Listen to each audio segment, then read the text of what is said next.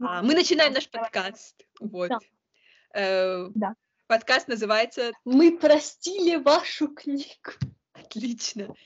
Катя одна знает, как называется наш подкаст, а Маша знает. Может, не И мы начинаем. Э, наш первый вопрос. а, Я начну с себя, потому что я, короче, самая наглая. Вот мой, мо- мой вопрос. а Почему мне нравятся стихи? Какие, стихи? какие вам нравятся стихи? Для чего лучше подходят стихи, а для чего проза? Вот. А, э, с- э, Кто-нибудь отвечайте. Мне кажется, если, Катя. кажется, если проза и вообще даже рассказ, в принципе, по сравнению с этим, но рассказ отдельно. э, Если сравнивать какой-нибудь роман и стихи, то роман это целый научный труд, так сказать, и он посвящен именно а, разглядыванию какой-то одной проблемы очень детально с разных сторон. А вот стихи это скорее как такая крохотная литературная теоремка. То есть вы берете какую-то деталь из жизни, и вы ее разглядываете с нового угла, и как-то красиво, и, может быть, э, да, это Ну, не только новый взгляд, но какое-то умиление. Вот, и поэтому мне больше всего нравится в стихах, когда сочетается рифма такая, и, э, ну, в общем, под рифму сказано что-то правдивое. Да. Ну, насчет этого я хочу сказать, что существует как бы стихи, стихи, стихотворения, которые тоже можно считать научным трудом. Например, я знаю вот эта трагедия Пушкина, Моцарта, Сальери, э, там произведение, которое имеет миллионы миллионы интерпретаций, и оно тоже содержит в себе вот эту вот ам, господи, золотое сечение, я не знаю, куча символов, а, ку- ну, тоже разбирает проблему, там проблема вот этой справедливости, предательства, просто как, ну, это форма другая, вот, и насчет всяких рифм, э, ритмов и так далее, тут тоже это как бы отдельная такая тоже научная область, тоже можно сказать, и, например, всякие очень классические трагедии, вообще очень кла- классические вещи, такие основоположные, они в основном, ну, очень часто в стихах, то есть я имею в виду, например, Данте, да, Ад Данте, или шекспировские тоже, там, Гамлет, Ромео, Джульетта и так далее. Вот, это же тоже все стихотворение, и, ну, в русских, да, классиках, там, Пушкин, Грибоедов, а, Лермонтов, его там демон, как бы я не могу сказать, что по смыслу, скажем так, проза это что-то более, а, скажем так, высокого уровня. То есть мне кажется, что отличие тут именно в, ф- ну, просто в форме. То есть, ну, нет, ну, в общем, я не думаю, что отличие в том, а, скажем так, в тяжести смысла. Вот. Ну, не то чтобы тяжесть смысла, но просто количество, потому что ты можешь вместить гораздо больше в прозу, и ты не ограничиваешь себя размером и каким-то ритмом. Маша, ты что-то хотела сказать? На самом деле я хотела сказать, что я с точки зрения обывателя не люблю стихотворную форму, то есть мне гораздо легче читать произведения не, ам, я имею в виду сейчас не просто как вот э, небольшие очереди, как Катя выразилась, теорема, а именно серьезные фундаментальные произведения, мне гораздо легче читать в а, не, в, не в форме, э, господи, не в форме стихов, простите, я заговариваюсь, то есть это форма прозы. А, лично те стихи, которые я люблю и могу читать, это условно Есенин, Маяковский. Я очень люблю стихи поэтов 20 века, начала 20 века.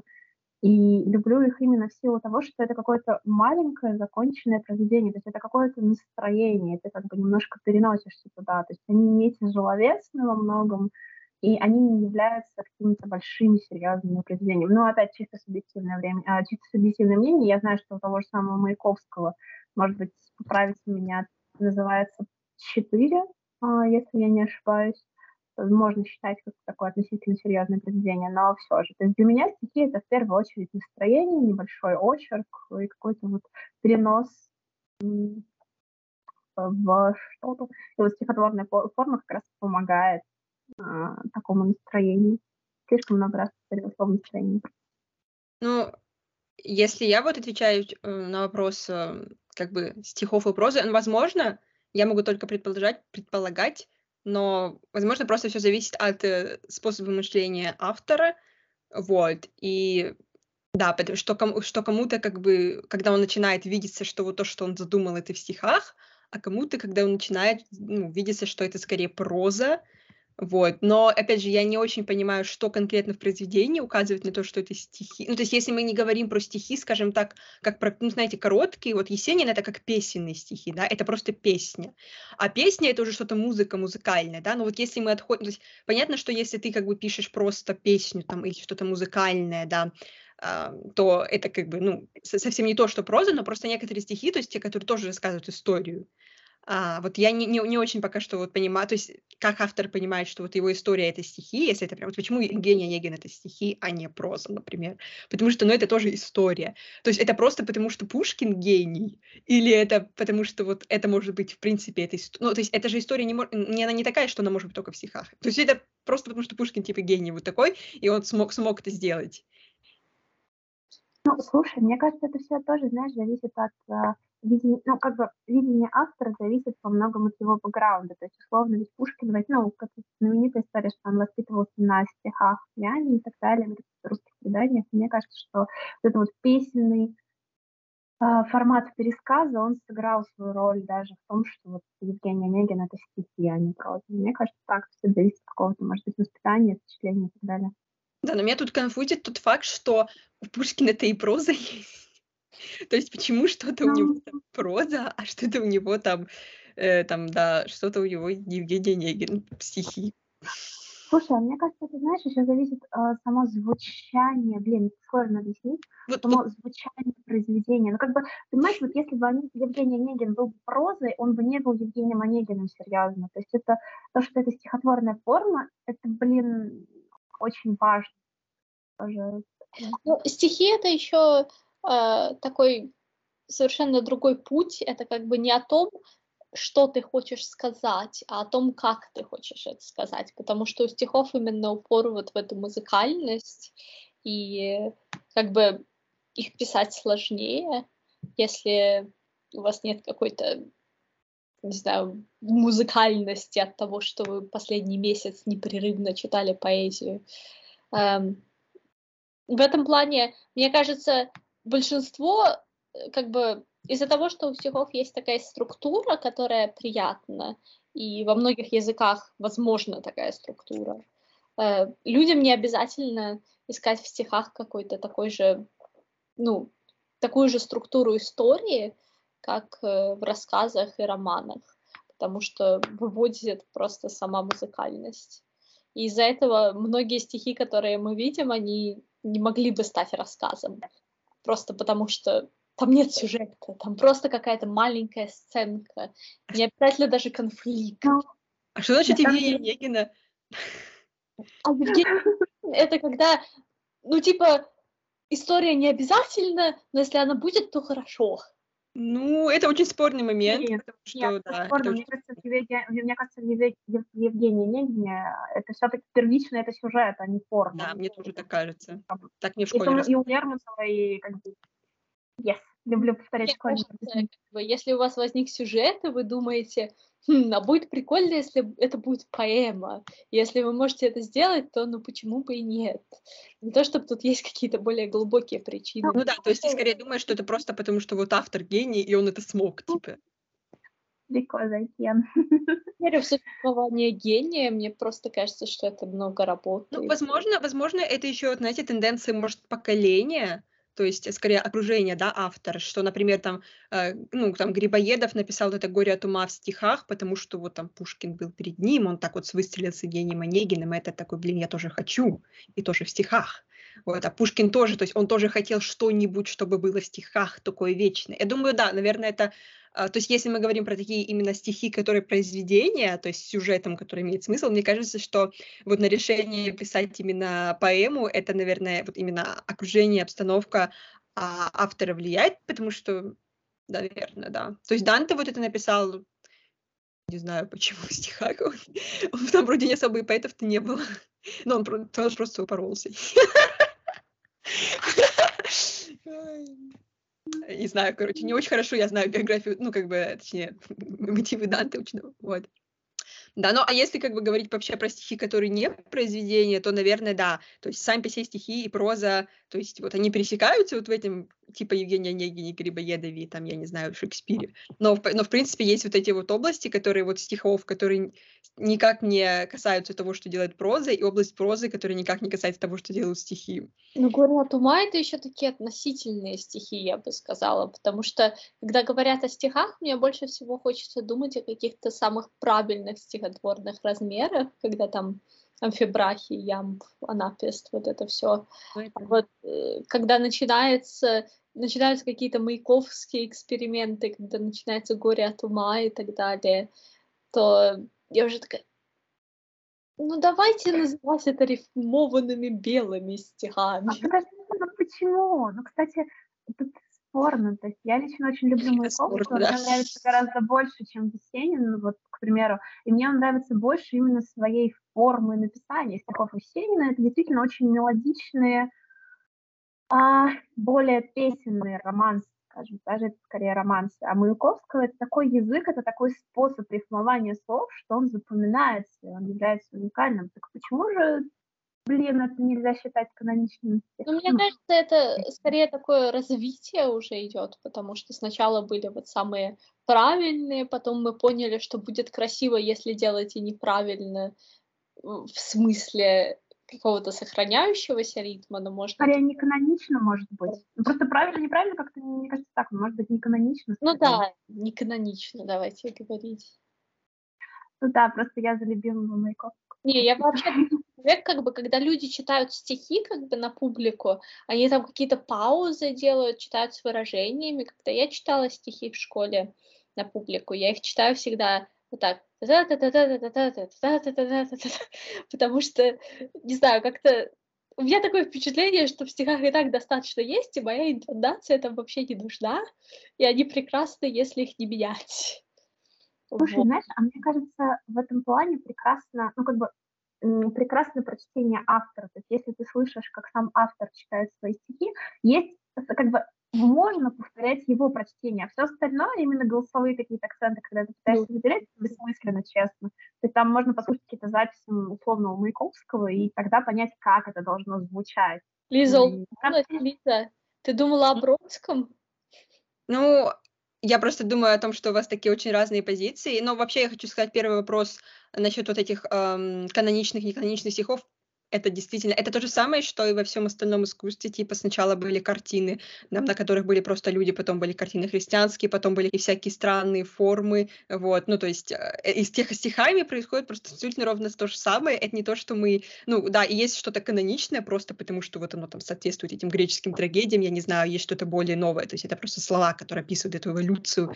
Вот, лично мне Э, просто легче воспринимать песенные стихи, э, не, не песенные, хорошо рифмованные стихи, вот, вот и все. То есть, например, я в последнее время пыталась читать английские стихи, и когда там нет рифмы, то есть, когда там я не могу, там, я вот вижу, да, вот там 30 лучших я открывала там стихов, каких-то самых известных, половина из них, я не могу их вообще воспринимать, то есть, э, ну, то есть, я как бы читаю, я понимаю там частично смысл, да, э, но вот, то есть какой-нибудь Роберт Фрост, да, там хорошая рифма, вот все четенько, красивенько, вот, но это, это лично мое, типа, опять же, если говорить про Маяковского и Есенина, да здравствуй, типа, это вечный спор, который тянется уже, мне кажется, скоро сто лет ему будет, то здесь я просто хочу сказать, что я, конечно, за, ну, фанатка Есенина просто, опять же, потому что, как я сказала, мне проще, проще воспринимать рифму, но какие-то стихи Маяковского, которые я тоже могу прочитать просто, я типа тоже их поддерживаю. А насчет того, читать с интонацией или не с интонацией, да, я подумала про Бродского, который бла-бла-бла-бла, вот так вот читать стихи.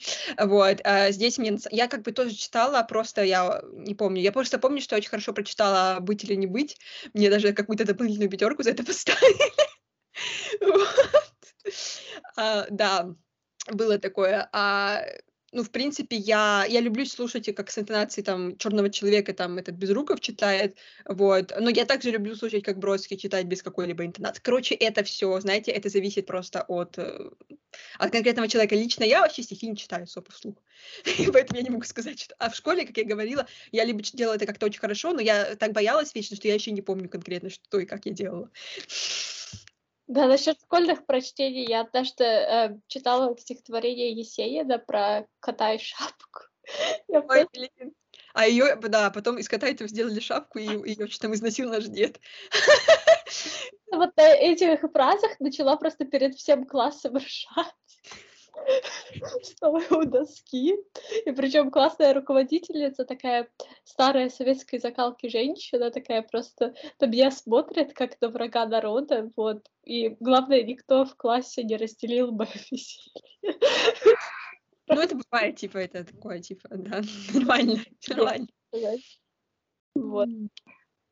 На самом деле, я вспоминаю именно про прочтение интонации стихов я вспоминаю, э, в Москве есть некое подобие иммерсивного театра, то есть это театр, где зритель тоже вовлечен в действие. И там была поставлена пьеса по Бродскому, которая полностью состояла из его стихотворений. И, на мой взгляд, это было прекрасно именно в силу того, что э, правильное интонирование этих стихов, оно для меня сделало абсолютно другое произведение Бродского. Я, на самом деле, Бродского не особо любила до этого момента. Вот потом заинтересовалась. Извините, это был просто какой-то небольшой вброс. А еще это был интересный опыт, когда Нет, ну, человек... Нет, который... вопрос есть. Ну, короче, э, это был очень интересный опыт, когда чувак в костюме такой советского, такого советского пошива читает стихи, а потом берет тебя за руку и выводит на сцену и пытается, типа, ты должен как-то взаимодействовать, ты должен как-то тоже какие-то действия в этом стиле этого театра производить и так далее. Ну, на самом деле, было забавно, да. Больше похоже на театр абсурда, но все же. Да, но я, там еще был вопрос, какие у нас, у меня, у вас лично любимые стихи. Вот, у меня это просто Есенин Бродский, и, возможно, сейчас станет Роберт Фрост. Я не знаю, Маша уже ответила, Катя. А, да, я так и не ответила. Мне вообще нравится все подряд. Зависит от стихотворения, не от автора. Э, но вообще мне очень нравится Максимилиан Волошин, у него там вообще какая-то дичь происходит. Э, могу даже процитировать говорим о стихах. Да, когда скорее спрашивала про любимые стихи, я обычно подразумеваю под этим вот, чего ты читал, типа, больше всего, там, э, чтобы прям, чтобы, какого автора ты можешь читать все подряд, вот, вот, так, вот такой вот. Такой вопрос. Это прям... Кайф. Все, мне кажется, мы обсудили этот вопрос. Вот, давайте дальше. Катя, выбирай свой какой-нибудь вопрос. Да, что вы ищете в книге? Какую, э, какую-то великую истину, тайну или просто новые впечатления? Все, это вопрос. Э, мы задумались. Это не потому, что мы не поняли вопросами, мы задумались. Нет, ну...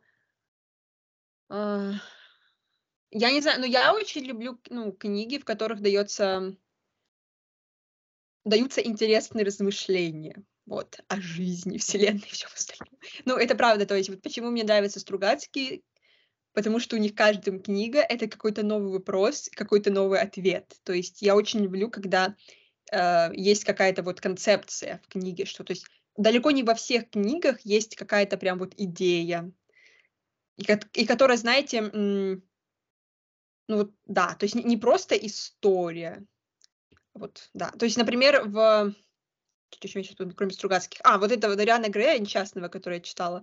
Uh, там, по сути, тоже, то есть вся эта книга, это такой опус вот этой идеи, то есть вот, вот этот мистер Генри, это учитель для этого Дориана, который вот ему затирает, типа, вот, красота, молодость, one love, там, и вот он прямо в свою философию, прямо вот в каждом предложении, э, в своем, в каждой своей фразе пытается пропихивать. То есть я люблю, когда в книге есть какие-то вот рассуждения интересные, вот.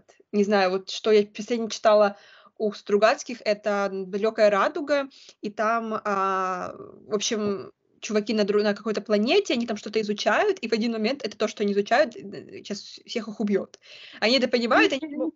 Лиза, я читаю это прямо сейчас, не спойлери мне в конец, пожалуйста, я очень тебя прошу. Я Тогда... сейчас на том моменте, когда началась какая-то хрень, они понимают, что нужно уезжать, и потому что иначе все погибнет, вот, но я не хочу знать конец.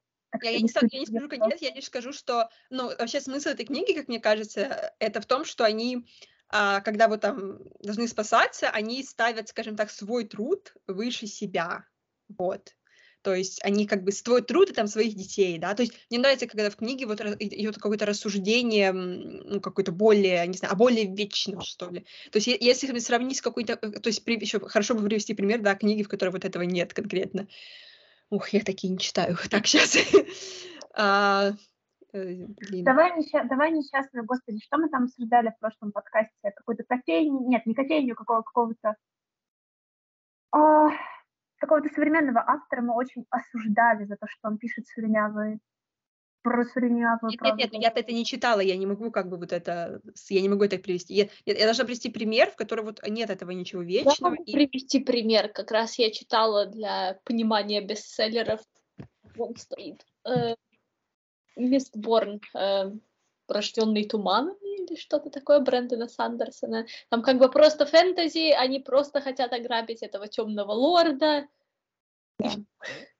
Вот, и еще я люблю, когда вот это вот э, рассуждение, оно, ну, как бы оно смешано с каким-то сюжетом хорошим и приключением. Я уже в прошлый раз говорила, что я люблю сюжет, то есть я не люблю, когда, например, идет одна романтика и когда нет приключений. Типа, вот, например, вот этот э, очень раньше нравился, но сейчас нравится граф Монте-Кристо, да, то есть там вот это есть идея вот этой мести, справедливости, ну, как бы это что-то не такое, как у Стругацких, но это тоже, да, то есть рассуждение, он там рассуждает, что ему там Бог дал этот шанс, и вот это он все исправит, ну, и как бы там приключения решение, да, вот это он уходит и мстит всем. И вот это прямо вот вообще прекрасно. А, да. И мне очень нравится, да, когда персонаж какой-нибудь есть, а, который вот, вот это все вот очень четко, хорошо озвучивает. Обычно, вот реально в тех книгах, я, которые читаю, есть какой-нибудь мистер Генри, вот этот сам, сам вот этот э, граф Монте-Кристо, какой-нибудь вот такой мудрый учитель. Я не знаю, помню, в «Граде обреченном» тоже был какой-то чел, а, который вот это ходил, что даже в конце с главным героем вот это рассказывал ему смысл всего. То есть, то есть когда какой-нибудь приходит чел и все-таки немножко говорит про смысл того, что происходит. Я люблю такое, таких персонажей. Вот. Добавить резонера. Да. Что-то такое загадочное. Да. Но это то, что я ищу в книгах, это то, что мне больше всего привлекает. Маша? На самом деле я задумалась, честно говоря, э, о своих любимых произведениях, попыталась найти, что меня там привлекает, и поняла, что в большинстве своем для меня идеалом является во многом Стругацкий. Я сейчас вспоминаю одно из моих любимых произведений. Это «Гадкие лебеди. Хромая судьба». Я же говорила. Ну, суть в том, что на самом деле «Хромая судьба» — это, как, ну, «Гадкие лебеди» — это как бы там, это роман в романе. То есть, как бы «Хромая судьба» основывается на «Гадких лебедях». Но суть в том, что для меня, наверное, очень важна какая-то неоднозначность, то есть отсутствие а, какого-то прям вот четкого однозначного ответа на то, что происходит в произведении. То есть мне нравится Стругацкий именно своей, может быть, в чем-то незаконченности. То есть то, что ты читаешь, тебя наталкивает на какую-то мысль, но тебя оставляет тайну, тебя оставляет какое-то пространство и какой-то ответ, к которому ты должен прийти для себя сам. И для меня это очень важно. То есть мне, ну, мне не очень не нравится произведение, где тебе просто говорят вот так, так и так, все. И вот это работает так. Мне оставляет какое-то пространство для размышлений. Вот. А по поводу, блин, я просто сейчас вспомнила по поводу «Далекой радуги». Это одно из ранних произведений Стругацких. Она очень наивная, на мой взгляд, честно. Оно отличается, выбивается из того, что писали Стругацкие уже в более зрелом возрасте, и отличается кардинально, Лиза, я прям чувствую, что ты хочешь что-то сказать, да, я договорю, и ты скажешь. Вот. А и оно кардинально отличается от того, что уже являлось последними произведениями, то есть, по-моему, одно из последних произведений, которое писал уже Борис э, один без своего брата, это дьявол, по-моему, просто называется дьявол или что-то в этом роде. А суть в том, что в далекой радуге... Да? У них нет такого произведения, просто дьявол. Он дьявол, э, ну, можно погуглить, какое последнее. У меня очень плохая память на название. Град обреченный в ну конце. Ну да, то есть одно из последних произведений, я, к сожалению, не помню название, читала его давно. А, суть в том, что далекая радуга, ну, то есть, на мой взгляд, оно достаточно простое и однозначное, по крайней мере, то, что я успела просто почитать сейчас. Оно достаточно наивно и однозначно, и отличается от того, что писали скажем так, более поздние Стругацкие. И поэтому «Далекая радуга» мне пока что не очень нравится. Mm. Поэтому, да, у меня ответ, наверное, это пространство для размышлений, тайна а, и хорошо прописанный мир. То есть э, атмосфера произведения, когда тебе интересно, когда ты не хочешь искать какие-то дыры в сюжете, или ты даже их не замечаешь, просто в силу того, что э, мир описан так, что он тебя захватывает, что тебе это нравится. И целом, ну, понятно, что мы сейчас говорим не о каких-то учебниках или там еще о штуках. А для меня, наверное, очень важно какие-то... Наверное, какое-то лично мое, то, что лично мое мнение резонирует с мнением автора, что какая-то позиция автора звучала очень по-школьному, мне близка, что какие-то вещи я разделяю в каких-то моментах. Вот. Вот. Я хочу... Можно я? Да. Насчет далекой Радуги я бы не сказала, что... Во-первых, я помню, читала, что это, по-моему, то произведение, откуда э, сами братья Стругацкие считают начало своей, ну, своих серьезных книг. Вот, что вот это как раз первое. Во-вторых, насчет однозначности, на самом деле э, его смысл очень непонятен мне до сих пор.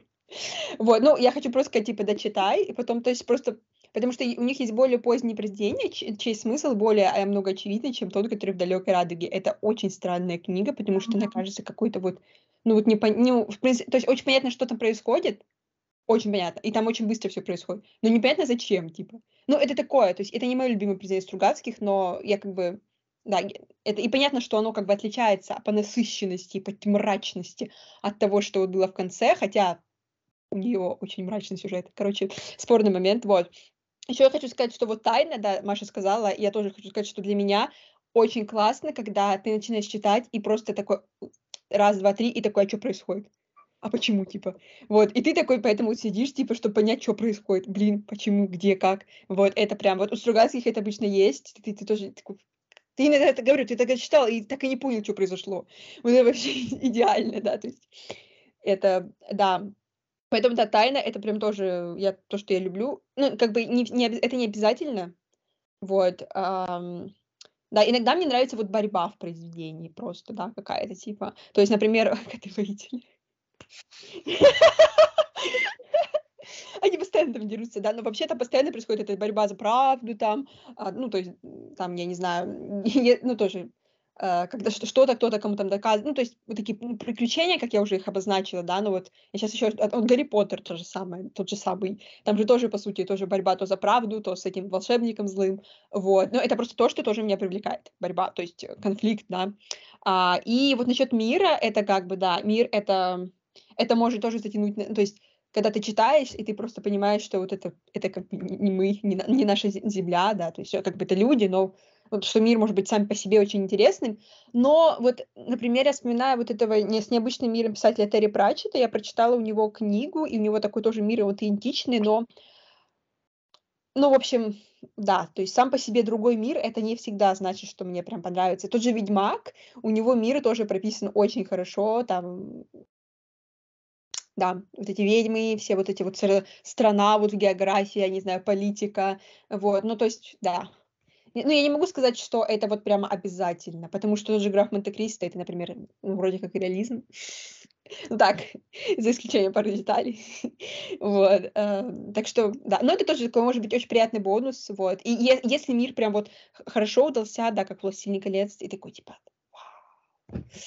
Вот. Хотя ты, может, что-нибудь ответишь? Да, отвечу. Э, мне нравится несколько компонентов.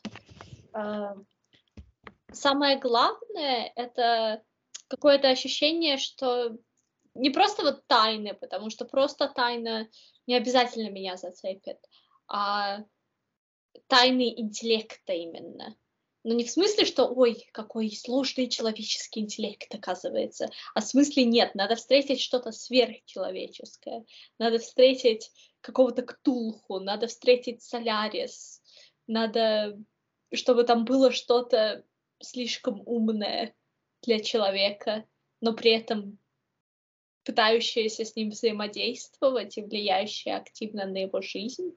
Хотя есть исключения из этого правила, например, э, есть э, рассказ у Джорджа Мартина «Man of Greywater Station», и он вроде про это, там вроде такая планета, где есть единый гриб, который захватывает все живые существа, и там есть э, исследовательская станция на этой планете, и они потихоньку страдают паранойей, и потом оказывается, что грипп их перехитрил. И вот как-то это мне не зашло. Эм, не знаю почему. Наверное, из-за двух других компонентов, которые мне нравятся.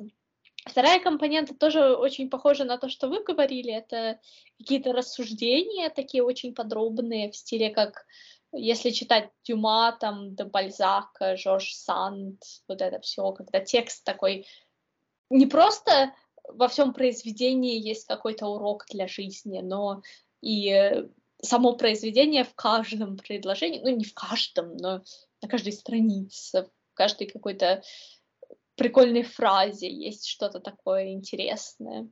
Вот. И, а, конечно, еще одна компонента — это мир, но с мирами мне угодить сложно. Либо надо подмечать какие-то очень милые детали в окружающем мире, типа как, не знаю, падает свет на кружащуюся пыль в соборе. Вот тогда, может быть, это будет красиво. Либо это должны быть какие-то эльфы, драконы, но вообще в очень определенном смысле, с голубыми огнями. И когда магия завязана на выживании, что такое. Вот. А, а можешь привести пример такой книги? Чего? Ты можешь привести пример такой книги? Ну, вообще, когда я была маленькая, мне нравился Эрагон. Там вот прям отлично. Если не представлять дракона как такого пернатого и безрогого, как в фильме, это вообще нормально. Вот. Но что-то пернатый безрогий дракон, это как-то не очень. Да. Вообще фильм очень плохой. На самом деле, то, что мне нравится в Арагоне, это та книга, по которой ни разу не был снят фильм, когда он отправляется вот к этим эльфам, и он обучается у этих эльфов. И там все такое древесное, они поют песни деревьям, чтобы те выросли в форму домов, и он учится открывать свое сознание, слушать мысли всего, что его окружает. Вот, и вот это как-то увлекательно, да. Еще один конкретный сюжет, который мне очень нравится, и который почему-то очень часто пропускают, э, или, ну, вот знаете, в фильмах бывает такой сюжет, когда человек, например, готовится участвовать в каком-то соревновании, и там есть вот эта короткая склейка, когда он, типа, бросает мяч все лучше и лучше, э, у него такой прогресс, и вот это все, и мне вот нравится этот сюжет становления, когда человек чему-то учится и открывает какое-то сакральное знание в окружающем мире. Вот этого как-то очень не хватает. Потому что даже когда делают сюжеты, где главный персонаж ученый, он как бы не занимается исследованием мира обычно, он просто участвует в каких-то приключениях, а ученый это типа как имидж такой. У того же Рика мы видим, что он ковыряет свои приборы, да, но это не то чтобы какая-то центральная часть сюжета. Вот. Да. Я еще подумала, что я очень люблю штуки с, перемещ... с путешествиями во времени. Ну и вообще научную фантастику, типа, в целом. Какой-нибудь космос, какой-нибудь неопознанный разум, какой-то ложная слепота, вот, в книге. А, там, ну, то есть Солярис тоже, типа, разум странный океана, вот, но ложной слепоте они тоже какие-то пришельцы, которые там, ну, короче, там есть чё, от чего офигеть. Вот. Ну и, в принципе, я тоже люблю иногда, вот как «Марсианин» описание, когда там есть просто какая-то тех, технология, ну, как бы такая полунаучно-фантастическая, потому что, ну, ну, так он и физики работают, в принципе, вот, просто там приборы покруче, вот, и там радиация как-то, ну, или мы просто, да, мы еще не, не, не успели увидеть про последствия радиации на Марсе, вот. вот, тоже такое вот всякое люблю. И вообще, Катя, когда сказала мне про вот этот прогресс, мне сразу пришли на ум не книги, а аниме, потому что а, в аниме очень часто вот это вот, ну, не в конкретно, ну, как бы не, не ученого, а я просто вспоминаю, например, спортивное аниме, которое я смотрела четыре раза. Четыре раза я смотрела это аниме, понимаешь? Это мой личный, даже, может, это мой личный рекорд, типа, и там а, это просто называется на волейбол, но его очень-очень-очень все любят. Я даже смотрела потом видео на ютубе, как его хвалят, вы понимаете? Это все, это конец. Типа, когда ты, мало того, ты не просто, ты не можешь просто посмотреть что-то, ты еще должна потом загуглить, как кто-то еще это хвалит. Это, короче, все. Любовь. Ну вот в этом аниме показан, типа, прогресс того, как чуваки действительно там у них становится лучше. Вот это просто ты еще про мяч сказала, я потом сразу про это подумала. Вот. Когда они все лучше, там у них появляются какие-то новые штуки, которые могут использовать на соревнованиях. И, ну, но это опять же то, что я говорила про борьбу еще. Вот. Ну и, наверное, это то, что нравится всем. Это то, что ты еще говорила, что вообще про что пишут книги, и что такое успешная литература и успешный сюжет, это еще личностный рост. И вот еще вот эти вот личностные какие-то изменения, там прогресс, изменение мировоззрения, бла-бла. Но это, знаете, это, это такое что-то, что, в принципе, везде, как бы почти, мне кажется, встречается, что даже не стоит так прям как отдельно выделять. Вот. Ну да, ну, в общем-то, да, научная фантастика, и как бы не только вот приключения, а вот сама такая вот фантастика, и вот, да, например, в Айзеке Зиме у Айзека Азимова, у него просто тоже такие там, вот эти вот сборник «Я робот», ну просто офигенный. Он просто взял три закона роботехники и просто из них вывел там сколько, 10 или сколько там, меньше, 9 рассказов, вот, и каждый из них такой вообще классный, и он, он просто, пост... сюжет построен просто на трех каких-то элементарных штуках, это просто такой, типа, вот, прекрасное. Ты это все говорила, и мне просто так хочется какую-нибудь книгу, а лучше фильм, такой очень красочный в стиле, извините, Варкрафта, где э, какая-нибудь эльфийка бы молодая исследовала мир, и у нее бы выживание зависело от того, как она освоит какую-нибудь магию, вот понимаете, изучить именно вот этот несуществующий мир, и вот просто такую какую-то реалистичную карьеру, что ли, ей сделать. Типа она хочет в каком-то эльф... Э, стать эльфийской придворной, и для этого надо прям работать и изучать природу и что-то такое вот прям. И с драконами, конечно. Извините. Я почти не читаю книги про драконов, мне так не хватает. Все время, когда есть книги про драконов, это какой-то кошмар. Мне прям захотелось идти играть в Skyrim. Нет, насчет Скайрима, кстати, вот таких сюжетов еще есть мод для Скайрима, который просто прекрасен. И я бы его отнесла к литературе, потому что вот он обладает вот этими всеми свойствами, которые вы описали, которых э, вам хочется, но только это мод для Скайрима, и вы в этом участвуете. Вот, там сюжет в том, что вы как бы бежите из э, разрушающейся страны, так сказать, на корабле, и вы как бы нелегально прокрались на этот корабль, вот, но вас обнаруживают, э, выкидывают в море, и как бы, и вы просыпаетесь на берегу, что очень уже странно. Вот, ну и дальше вы идете исследуете, и вы обнаруживаете, что вы действительно приехали туда, куда хотели, только творится какая-то фигня, потому что какой-то уважаемый человек взял, сошел с ума, убил кучу людей вокруг себя, и это происходит повсеместно.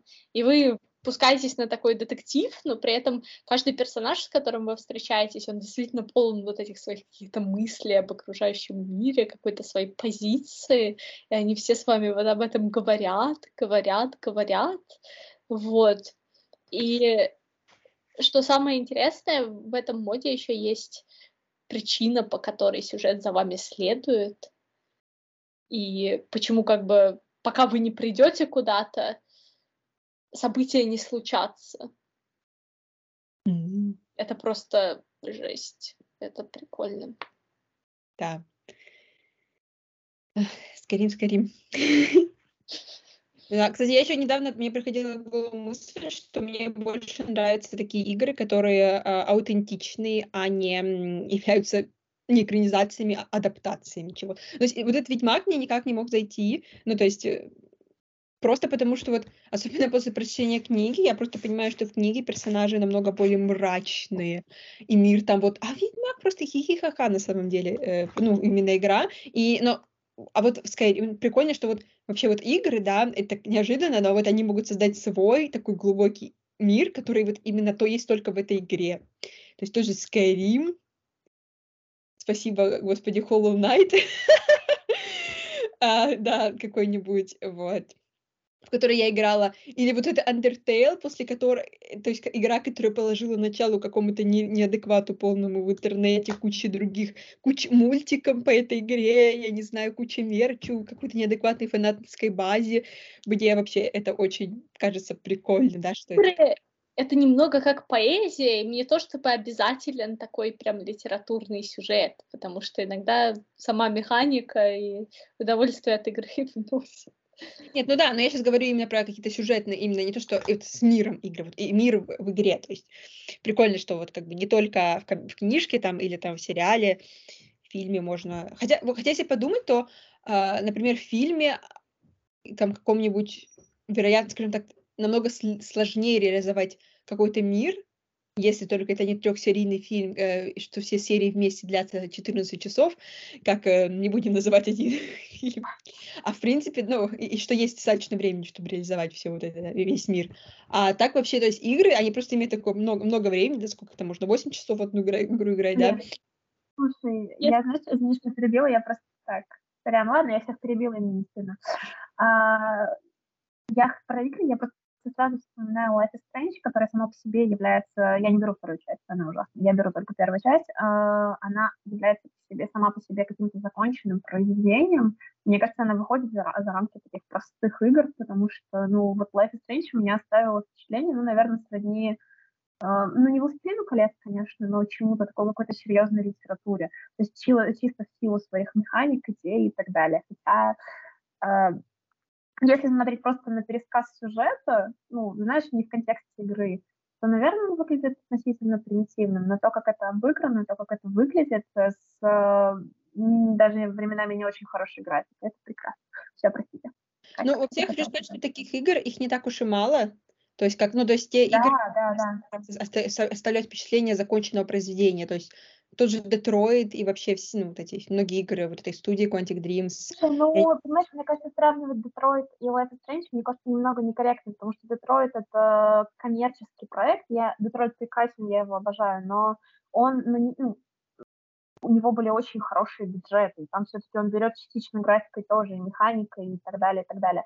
А в Life is Strange, ну, денег было вложено гораздо меньше, но при этом она прекрасна. Ну, вот. это, Короче, это больше как инди-игра, это больше как инди-игра, а, блин, строит это уже такой полноценный коммерческий. Сравнивать я могу, простите, все что угодно, кроме того, я их ставлю в один ряд по хорошести, а не почему-то плохому, так что не, почему нет, так сказать. Если хочется еще сюжетных игр, то есть God of War про Кратеса. Огонь. Кроме того, советовали. Кроме того, Life is Strange и Detroit очень похожи тем механикой игры самой, так что ничего удивительного, что я их сравниваю, потому что ты просто... Ты, там нет как бы боевки, да, ты просто ходишь, ну, типа, как бы, ну, нету боевки в, в этом Детройте, там просто кнопки нажимаешь, когда он дерется персонажи. Поэтому сравнивать эти игры, это не так уж и удивительно, потому что и, и, вот это интерактивное кино, не так уж много игр в нем, в этом жанре есть. Машин вопрос. Как религиозная краска произведения влияет на ваше восприятие данного произведения? Я вспоминаю первое, что мне приходит в голову, братья Карамазовы, которые я бросила читать, когда там не то, что была и религиозная краска, там был религиозный валун, который мне били по башке. И для меня, конечно, это было больно, потому что никому не нравится, когда бьют по башке валуном, хоть хотя бы и религиозным, а не настоящим, вот. А, но это, это, говорю, это не то, что окраска, это, это скорее что как бы, как религия с произведения влияет, но это может вызвать сложности. Вот. Но если мы берем какие-то... Ну, это потому, что там конкретно описывалась жизнь чувака, который вот конкретно вот старец Зосима, то есть конкретный вот религиозный деятель. Если мы берем другие произведения Достоевского, где религиозная просто окраска, то есть мы там не смотрим на жизнь полусвятого мученика или кто-то он там, вот, то, то никаких, в принципе, проблем нет, окей, и даже то, что Достоевский сильно топит за религию, меня, в принципе, не смущает никак, вот. Если какая-нибудь окраска я не знаю. Скажите мне, что еще как религиозно окрашено, я даже не знаю. Имя Розы. Кто? Имя Розы. Я не читала. А если какой-нибудь... Любое произведение Толстого, почти любое. Тоже не читала. Вообще любое старое произведение, там просто всегда э, типа Бог прощает людей, которые ла-ла-ла-ла-ла. Ну, в общем, короче, наверное, ответ такой, что если это не является вот конкретно тем, на что наткнулась Бальтик Карамазовых религиозным валуном, а когда если это именно окраска, то окей, вот. Катя? Мне, наверное, даже заходит такое, но зависит от того, как это сделано. Вот я упомянула имя Розы Умберто Эко, и это вообще шикарно. Я всем советую почитать. Это детектив, но проводимый монахом в монастыре, и у них там внутренняя монастырская политика, и такое тонкое рассуждение о христианстве. Я не помню вообще, в чем там была суть, но там была вот эта спрятанная комната, и в ней была какая-то истина, и это было очень прикольно. Я, я, я слышала предпроизведение, у меня есть в планах его прочитать когда-нибудь, да. Я даже несколько раз давала эту книгу в подарок. Не, я так брала у тебя кучу книг. Нет. Мне понравилась идея про детектив в контексте монастыря. Это, мне кажется, прекрасно. Маша? На самом деле, да. Все, я сама за себя, да. а, на самом деле, я скорее, да, я как Катя в этом плане. Мне возможно, даже что-то будет интереснее читать. Есть, э, тоже одна из моих любимых, одна из моих любимых произведений — это книга Бориса Ширяева с э, интересной фамилией. А, книга называется «Неугасимая лампада». То есть сама, само произведение... лампада? негасим, неугасимая лампада, по-моему, это так называется, да. А, само произведение про а, священника, который попал в попал на Соловки в период депрессии, это 20-е, 30-е годы. И я в целом люблю, скажем так, советский период творчества некоторых авторов, но а, меня очень часто коробит какое-то упоминание религии, но не в контексте этого произведения. То есть, наверное, моя мысль в том, что если религия преподнесена правильно, мне даже будет ну, более интересно читать это произведение просто в силу каких-то исторических особенностей, силу мировоззрения и так далее. То есть если, как выразилась Лиза, тебя не бьют по башке волном религии, это прекрасное выражение. Вот. Но э, что еще мне очень понравилось в этом произведении, это отсутствие какой-либо морали. Ну, в том плане, не, даже не морали, а каких-то нравоучений, сентенций. Нет, да, морали, это прекрасно звучит. А, ну, отсутствие каких-то сентенций, каких-то нравоучений, то есть делай так, тебе нужно делать именно так, что очень часто встречается у религиозных людей. Да, отсутствие какой-либо морали в религиозном произведении – это прекрасно. А религия, видимо, сатанизм. Можно я еще две вещи скажу? Э, Давай. Первое еще мне очень понравилось. Короче, ну, вернее, как... Э... Не очень понравилось, так себе. Дракула это хорошо, хотя это не то чтобы с упором в религию. Во-вторых, э, на Netflix вышел сериал Дракула, и там первая серия, э, там как бы история, вот как этот чувак стал мертвяком, грубо говоря, но при этом там есть вот эта монашка, которая ведет себя очень не как монашка, и она пытается э, доказать через поведение Дракулы, что существует Бог. И это было просто так шикарно сделано в первой серии, прям муа. Но потом этот сериал сдулся, и я посмотрела только одну серию, а остальное там какой-то кошмар просто. Э, вот. И последнее, что я хочу сказать. Э, еще как бы в фэнтези произведениях и в как бы фантастике, мне кажется, это такая дурь делать религию просто ради того, чтобы она была, потому что очень часто видно в каком-то произведении, они просто вместо того, когда мы говорим «О Боже», там говорят, не знаю, «О великий холод», «О великое солнце» или что-нибудь. Один. Да, и как бы вся роль религии в этом произведении заключается только в том, чтобы заменить какие-то выражения. Еще, ну, наверное, там есть какие-то священники, и все. И это просто так тупо. Мне кажется, в любом произведении все, что существует, должно иметь важность. Если вы делаете мир, и вам хочется сделать в этом мире религию, то вам лучше придумать, как она повлияет на вашего героя. Да, но тут скорее даже вопрос не, в, не, не конкретно в религии, а в принципе в грамотном создании мира. И сюда не нужно как бы просто так описывать одежду, чтобы описать как можно больше одежды, просто потому что тебе хочется. Не нужно придумывать просто религию, просто чтобы да, заменить слова. Не нужно писать просто битву, просто чтобы там описать битву. Ну, в общем, это просто грамотное построение сюжета в принципе, которое должно быть, наверное, у Кай... ну, которое да, должно быть как-то это всегда получается так одинаково в каждом произведении. Это как будто какое-то христианство, только дайте всем священникам посох и все. Ну, слушай, мы же обсуждали, что в целом фэнтези во многом копирует э, как-то исторически. Ну, фэнтези... Да. А, так, простите, я просто... Понимаете, это как средневековье. Да что ж такое мы, мы Ну да, то есть это условно, у меня просто скайп сказал, что звонок закончен, я не очень поняла, почему. А, да, то есть это какая-то калька со средневековья, в средневековье была религия, соответственно, что нам нужно тоже придумать свой аналог э, религии с драконами и 18+. Ладно, простите. В общем, на этой э, шикарной 18 плюс ноте мы заканчиваем наш подкаст. Э, вот. С вами были я, Катя. Привет. И Маша. Пока. Все, пока, пока.